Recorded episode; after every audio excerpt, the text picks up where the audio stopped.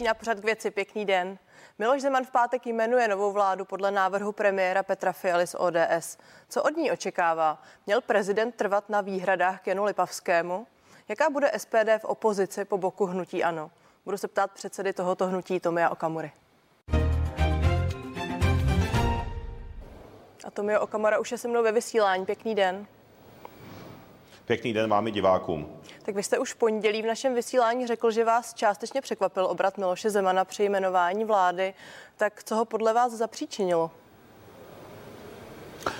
Tak eh, já si myslím, že tam došlo k dohodě mezi premiérem Fialou a kanceláří prezidenta republiky. Ostatně o tom svědčí i ta schůzka pana premiéra Petra Fialy s hradním kancléřem eh, Minářem. Eh, samozřejmě myslím, že eh, jsem nebyl sám a viděl jsem, že to překvapilo prakticky všechny proč se premiér setkává osobně s kancléřem. No a to je přesně ta schůzka, podle mého názoru, kde se dojednávali ten, řekl bych, výměný obchod ze strany nového premiéra Petra Fialy, aby to podle jeho, eh, podle jeho návrhu proběhlo všechno hladce. Tak vedení ODS uvedlo, že šlo o schůzku z organizačních důvodů. Eh, té variantě tedy nevěříte? Tak já myslím, že pak, když se jedná o schůzku organizační, která má, eh, na které se mají projednat to, jakým způsobem naštíví pan premiér Fiala zámek v Lánech, kde i já jsem byl na pozvání premiéra několikrát, eh, tak k tomu opravdu není potřeba premiér. Já jsem na zámku v Lánech byl eh, několikrát na pozvání pana prezidenta, žádná organizační schůzka se nemusela konat, protože v tom zámku je to relativně malé, stačí jít po schodech nahoru a jste během jedné minuty u pana prezidenta. Takže samozřejmě to, že premiér osobně jedná o své vlastní organizační schůzce, jak naštívit zámek v Lánech, kde už předtím také několikrát byl, no tak to si myslím, že tomu nemůže věřit opravdu nikdo a na to opravdu by nebyl potřeba. Tak já se omlouvám, bavíme se o organizačním pořádku jmenování nové vlády, což je pravděpodobně větší akt než eh, například o těch, o kterých jste hovořil vy tak o tom organizačním pořádku také nejedná přeci nikdy osobně premiér, ale od toho jsou třeba pracovníci úřadu vlády, od toho, jsou, eh, od toho je oddělení protokolu, eh, které, mají, které je k dispozici. Takže opět tady se muselo jednat o schůzku, kde se osobně mezi čtyřma očima projednávali závažné politické podmínky a právě proto se tam musel dostavit premiér eh, Fiala osobně. A věřte mi, že jsem těch schůzek na Pražském hradě s panem prezidentem oficiálních i méně oficiálních absolvoval více, takže já přesně vím, jak to funguje. A, tak já si vybavuju okamžik před několika týdny, kdy osobně jednal s panem Minářem na hradě také bývalý šéf sněmovny Radek Vondráček, tak eh, je v, to, v té situaci nějaká paralela? Vidíte tam nějakou podobu? Tak, eh, co se týče pana Vondráčka, já nejsem zahnutí ano a, a, eh, a nebyl jsem předsedou sněmovny, ale tam se bez sporu jednalo o organizační věci v souvislosti se sněmovnou. Ale to, o čem jednali, to je její věc. Tady jednáme o tom, že na jednu stranu se hovoří o tom, že Petr Fiala, nová vládní pětikoalice, není servilní vůči hradu a e, neklaní se tam. A na druhou stranu tady dochází k tajné schůzce, ke které se Petr Fiala přeci nepřiznal, ta byla až záhy odhalena a tam se on osobně domlouvá ohledně složení nové vlády e, s kancléřem e, Minářem. To znamená, takhle, mě to samo o sobě nevadí, že pan premiér jde přeci za kancléřem Minářem, ale vadí mi to, když se tváří, že tam žádný výměný obchod neprobíhá, že snad pana pre- prezidenta dostal pan premiér, nový pan premiér do kouta a ve skutečnosti se dodatečně dozvídáme o tom, že se tam prováděly tajné schůzky, kde si mezi čtyřmi očimi říkali něco s panem kancelářem. Takže by bylo dobré, prosím, no, tak já se omlouvám, ta, ta otázka, přiznat, zda tam oprav, opravdu probíhala nějaká diskuze o politické výměně nebo politickém handlu, stále vysí ve vzduchu. Nicméně, eh, na jaký politický handl tedy narážíte vy? Co máte na mysli? Tak eh, opravdu to vysí ve vzduchu. Eh, já už jsem několikrát říkal, že je mi zcela jasné, že tou podmínkou pro jmenování tak, takto nekompetentního kandidáta za Piráty Jana Lipavského určitě nebylo to, že pan Lipavský se bude snad řídit nějakými uh, radami nebo že bude reportovat ohledně nějakých svých postojů vůči Izraeli anebo vůči tomu, že tady chce svolávat sudeto německý sjezd do České republiky. To by bylo na pana prezidenta příliš na nízké úrovni a pan Lipavský by mu za to zajisté nestál. Uh, tady se určitě uh, byla dohoda na něčem širším, na něčem mnohem závažnějšíma. Já ty scénáře mám jich několik v hlavě a už jsem byl tázan médií několikrát, nechám si to pro sebe, ale budu se právě dívat teďka v následujících měsících, na který z těch mých scénářů eh, dochází a většinou jsem se eh, plus minus trefoval. No, na stranu druhou, včera tady se mnou ve studiu seděl bývalý prezident Václav Klaus a cituji jeho slova, podle něj je to prostě politika. Tak překvapuje vás to, že došlo k nějaké jaksi tajné dohodě? Mě to vůbec nepřekvapuje. Znova to říkám a říkal jsem to i předešlé své odpovědi. Eh, mě, eh, mě vůbec jako nevadí, že se, že se politicky domlouvají občany, zvolení politici a domlouvají se na nějakých politických kompromisech. To, co, to, na co se snažím poukázat, je, jak pokrytecky se ta nová vládní pětikoalice snaží tvářit, že oni snad přitlačili prezidenta republiky do kouta. Přitom ta situace je přeci úplně jiná a teďka vyplavali na povrch například tajná schůzka pana premiéra eh, s kancléřem Vinářem, o které nikoho předtím neinformoval, dokud to neprosáklo. Takže tady se snažím poukázat na to, že nikdo není tak čistý, jak o sobě říká a jak se tváří eh, z té pěti koalice. Vidíme to mimochodem i dnes, kdy prosáklo, že hnutí stan nadále sponzorují sponzoři z daňových rájů na Kypru eh, z neprůhledných firm. Eh, takže Pane to, Okamuro, prostě já se omlouvám, to už, to už je jiné téma. Pojďme se ještě vrátit k tomu, uh, podle vašich slov, politickému handlu. Vy nechcete být konkrétní, já vám s dovolením tady pomůžu, protože jedna z hypotéz, která se objevila ve veřejném prostoru, je, že ve hře může být například osud šéfa tajné služby Bys Michala Koudelky. Je to varianta, k níž se přikláníte? Tak já si myslím, že opět je to uh, příliš uh, malá věc, tato jednotlivá personálie. Určitě to mohlo být součástí nějaké uh, určité diskuze nebo i možná dohody, to je možné, to je možné, ale stále mi to připadá příliš málo. A mohli zprůchodnit jednání s Hradem dobré vztahy budoucího ministra spravedlnosti Pavla Blaška právě s okolím Hradu? To je možné, protože uh, Pavla Blaška uh, samozřejmě znám tady ze sněmovny a to, že Pavel Blažek je pragmatický politik, který se snaží udržovat dobré vztahy v podstatě se všemi stranami, tak to o něm vím a já si myslím, že je to z toho politického hlediska určitě deviza a to, že eh, Pavel Blažek měl kladné vztahy i s Pražským hradem, to je všeobecně známo a eh, to, že se mohl stát prostředníkem těch dohod, eh, tak to je samozřejmě možné. No a když tady hovoříte o případu Koudelka, jak si o jako o malé záležitosti, tak naopak to jmenování ministra spravedlnosti by pro vás byl ten markantnější signál nebo ten markantnější, řekněme, point v celé té dohodě?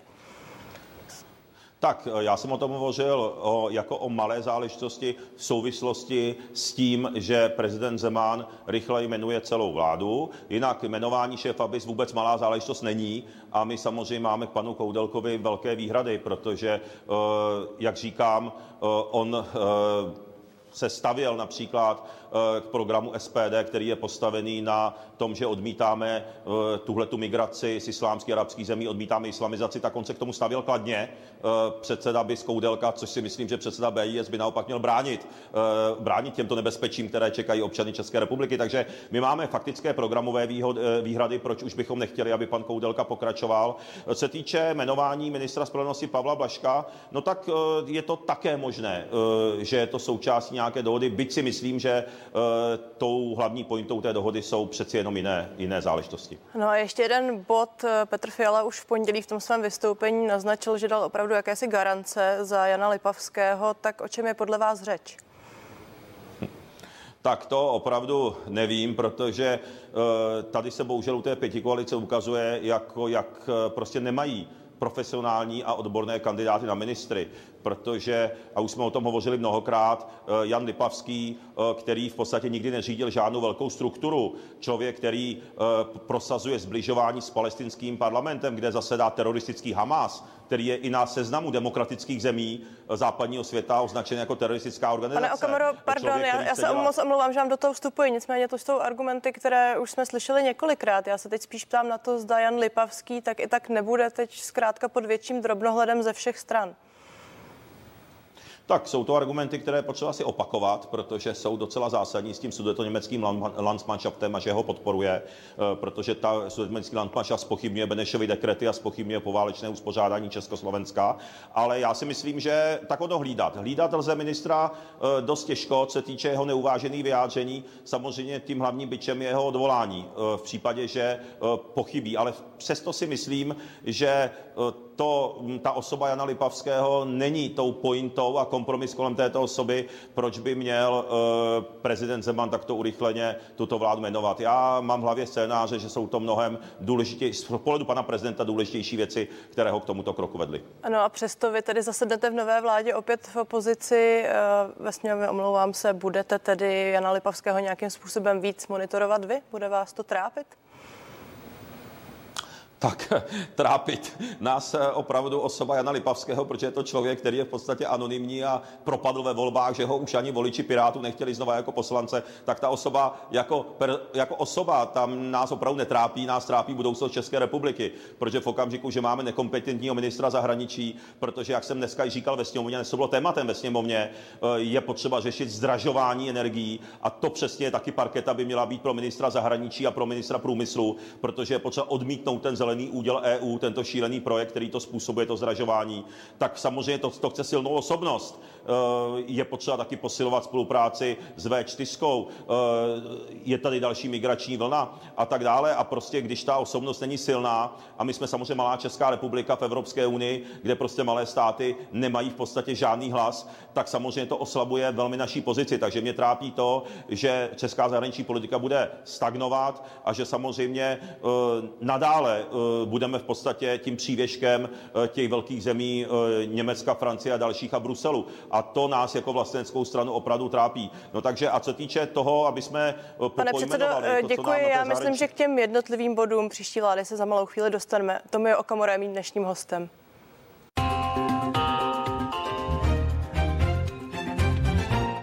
Pokračuje. Už jsme tady slyšeli, že vláda bude jmenovaná tento pátek v Lánech. Eh, ptám se vás teď na to, zda podle vás stihne představit a dokončit to programové prohlášení do 12. ledna, jak v pondělí sliboval Petr Fiala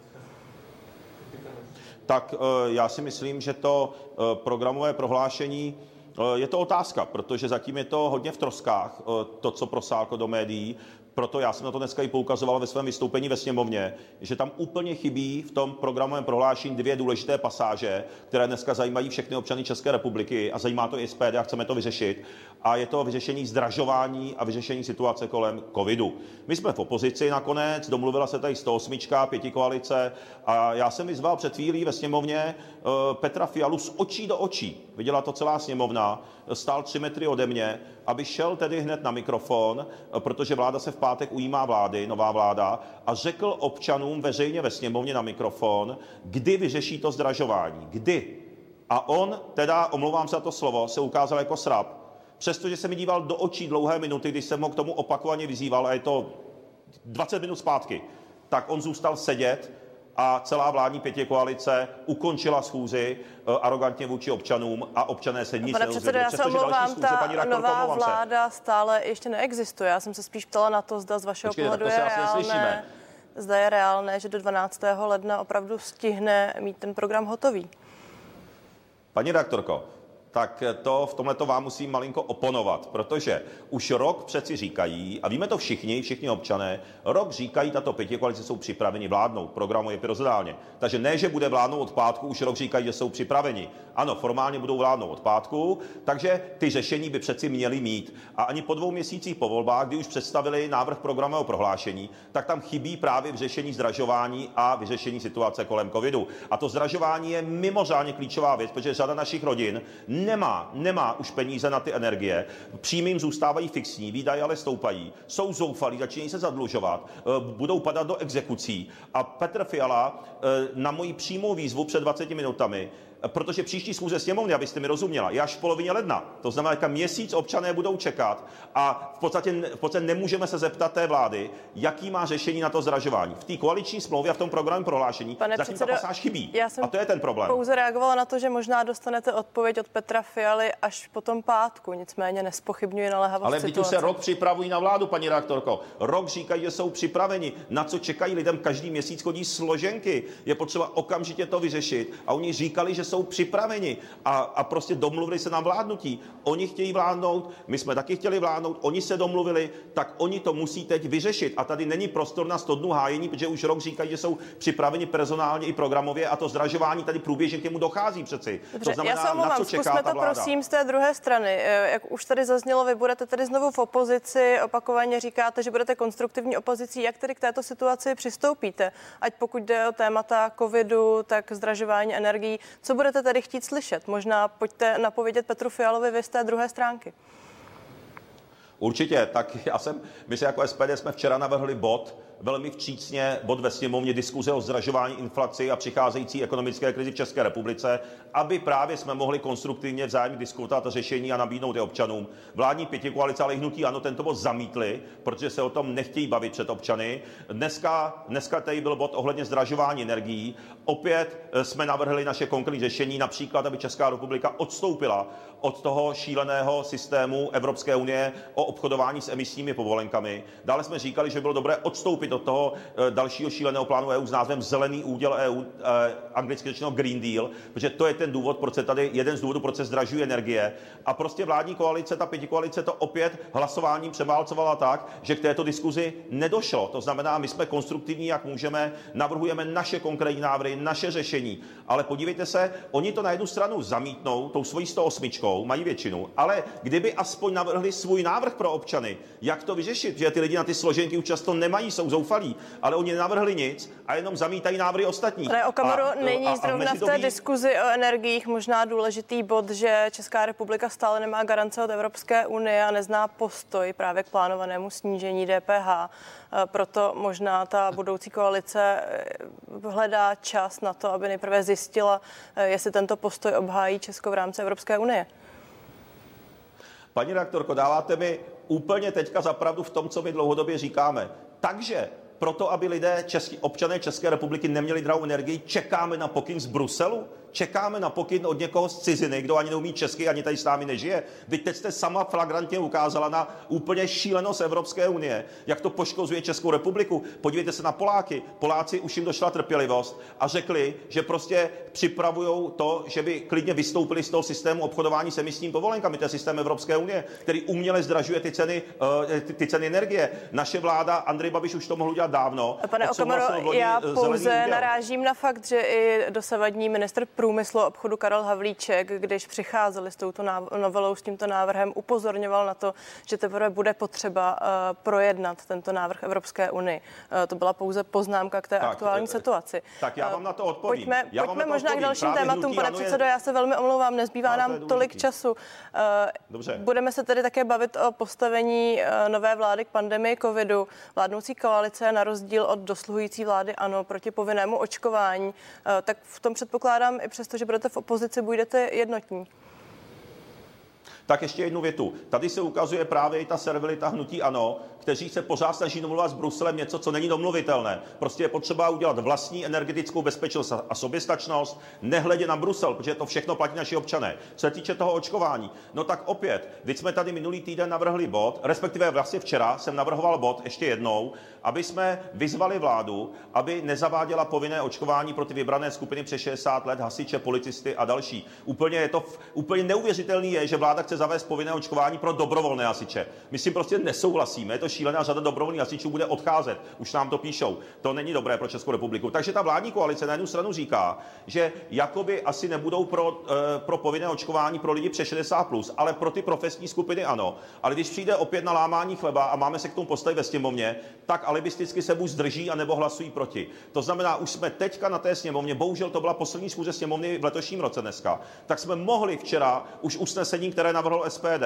zaúkolovat vládu, aby nezaváděla to povinné očkování. A opět ta nová vládní pěti koalice alibisticky proto nehlasovala. Takže zase jsou ti hasiči, policisti, pracovníci sociálních službách v nejistotě, protože cca 20% se jich toho povinného očkování nechce zúčastnit. My jsme proti povinnému očkování, my jsme pro no dobrovolné. Tady já vás dovolením zastavím, ne, protože... Ještě jednu, ještě jednu, prosím vás. Ještě jednu větu. Prosím, ještě jednu větu. Stále se jedná o exper... ano, stále se jedná o experimentální vakcínu, eh, která nemá ukončené to, ty, ty, třetí, eh, ty třetí zkoušky. To znamená, to je potřeba respektovat, že ti občané takto uvažují. Pane předsedo, to, to už je jiná diskuze, nicméně já bych ráda připomněla, že pro povinné očkování těch profesních skupin eh, je právě i hnutí ANO a vy s ním teď zasednete v opozici, tak jaká to bude spolupráce vedle vlastně i šéfa nejsilnějšího hnutí Andreje Babiše?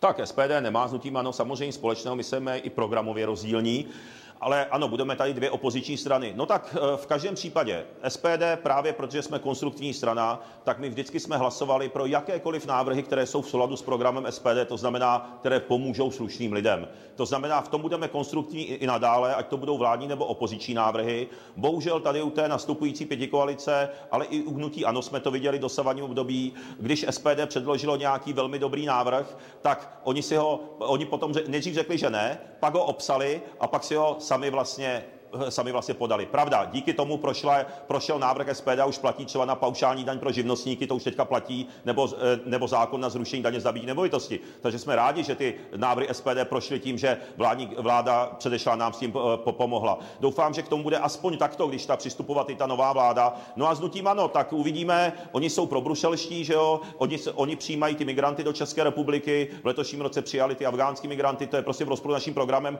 ale, ale když to budou návrhy typu Eh, že se budou zvyšovat důchody, zvyšovat pomoc invalidům, zvyšovat pomoc pracujícím rodinám s dětmi, eh, snižovat daně živnostníkům, protože pracující lidi musíme podporovat, tak to určitě my chceme podpořit a máme řadu návrhů připraveno. Rozumím. Eh, pane Okomore, vás poprosím ještě krátce o reakci na kauzu, kterou jste ještě ve vysílání zmiňoval a sice dnešní zjištění i dnes, že na účty stan chodí podivné dary až 100 tisícové částky od kyperských firm. Tak jak se k této kauze postavíte a co budete chtít slyšet?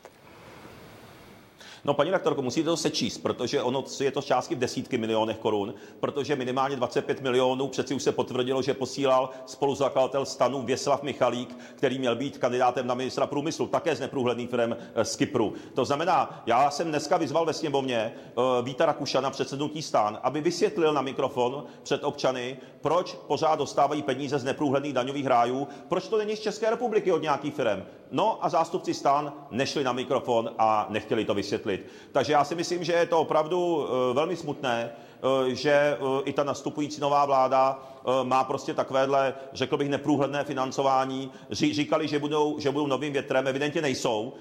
Zdá se mi to ještě v těchto ohledech horší, než to bylo dříve, protože aby někdo financoval stranu z neprůhledných daňových rájů z Kypru, no tak to tady snad ještě nebylo. To je opravdu vrchol. A Petr Fiala, já jsem ho taky vyzval i dneska k tomu před chvílí. A se teda k tomu vyjádří on, když předseda hnutí stan se k tomu vyjádří nechce.